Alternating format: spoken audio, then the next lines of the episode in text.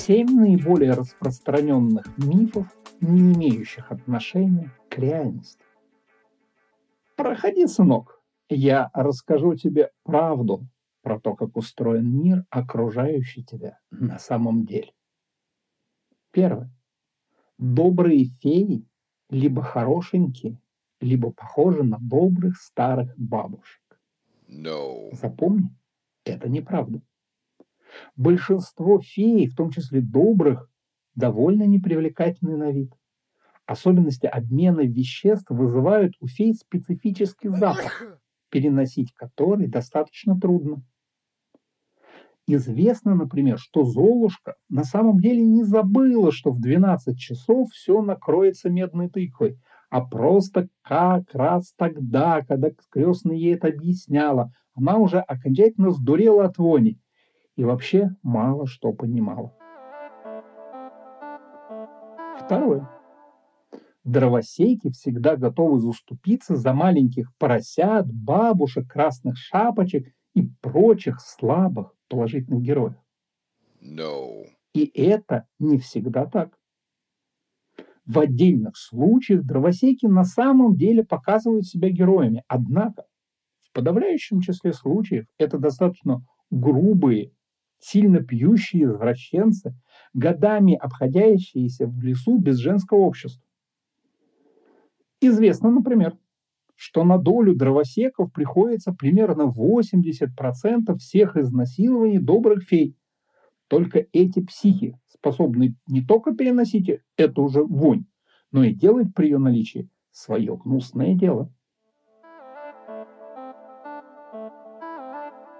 Третье. Поцелуя любви достаточно, чтобы разбудить спящую принцессу. Нет, увы, практика говорит об обратном. Поцелуй любви, как и любая прелюдия, несомненно, может вызвать адреналиновый скачок у спящей принцессы. Однако в жизни принцы вынуждены обращаться к существенно более жестким способам пробуждения партнерши. Особенно это сложно тем, кто будет девственных принцесс, которые в силу дворцового воспитания вообще достаточно фригидны. Так, вопреки сказке, пробуждение Белоснежки потребовало бы от принца по меньшей мере жесткого фистинга. Неудивительно, что многие принцы от природы скромны, а благодаря тому же воспитанию робкие, ломаются, не дойдя дальше обычного петинга. Поэтому принцессы в итоге достаются существенно более раскрепощенным дровосекам, которые иногда неделями разыскивают в лесах неосвоенные раньше пещеры – со спящими принцессами. Четвертое. Лиса – это хитрое животное, готовое всегда обмануть ради собственной выгоды. No. Это не вполне так. Лиса, несомненно, выглядит пройдохой, однако на практике простовата, жадна и легко поддается на манипуляции. Известен случай, когда одна добрая фея под видом помощи своей крестной, молоденькой лисички, завладела ее трехкомнатной квартирой в Химках. Причем несчастная поняла, что происходит уже тогда, когда фея не только продала эту квартиру, но и поселилась на вырученную сумму неподалеку от Хайфа. При этом надо признать, что лисы инстинктивно достаточно удачны. Например, общеизвестно, что лисы очень боятся дровосеков, не вступая с ними не только в непосредственный контакт, но даже и в переписку на сайтах знакомств. Пятое. Людоеды – это огромные великаны, постоянно питающиеся маленькими детьми. No. Если бы это было так, человеческий род давно бы вымер. На самом деле людоеды скорее низкорослые, а в пищу предпочитают употреблять мясо, связанное с ягодиц 20-25-летних девушек, примерно за час до освежевания занимавшихся ярким запоминающимся сексом. Гастрономические предпочтения привели к тому, что сегодняшний людоед в большинстве случаев элегантен, начитан и способен поддержать разговор на любую тему. Об их способностях в постели вообще ходят легенды, что позволяет им регулярно ужинать не только досыта, но и в удовольствие. Многие принцессы после нескольких попыток привить мужьям-дровосекам хотя бы азы обходительного поведения поддавались на очарование людоедов. Вопреки сказкам, людоеды и дровосеки очень дружны. Шестое.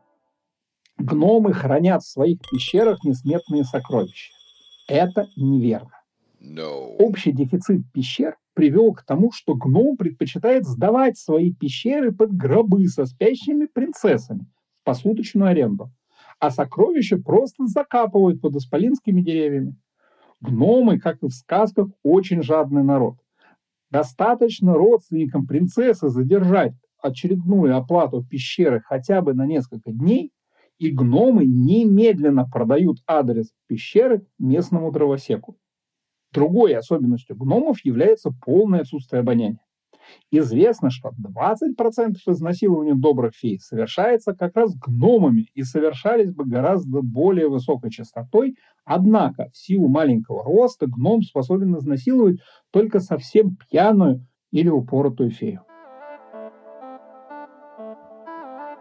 Седьмое. Волшебство совершается при помощи волшебных палочек. No. Это тоже предрассудок.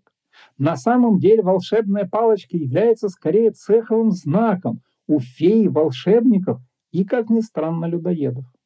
Такое странное положение вещей не раз вызывало кривотолки о том, что людоеды на самом деле являются самцами фей. Однако сами феи неоднократно заявляли, что с гневом отвергают такую возможность, а все многочисленные совпадения должны быть расценены именно как совпадения, и не так иначе. Тем не менее, в пользу этой теории говорит то, что численность популяции людоедов примерно совпадает с количеством фей, изнасилованных гномами, от которых, в свою очередь, возможно, они унаследовали свою низкорослость.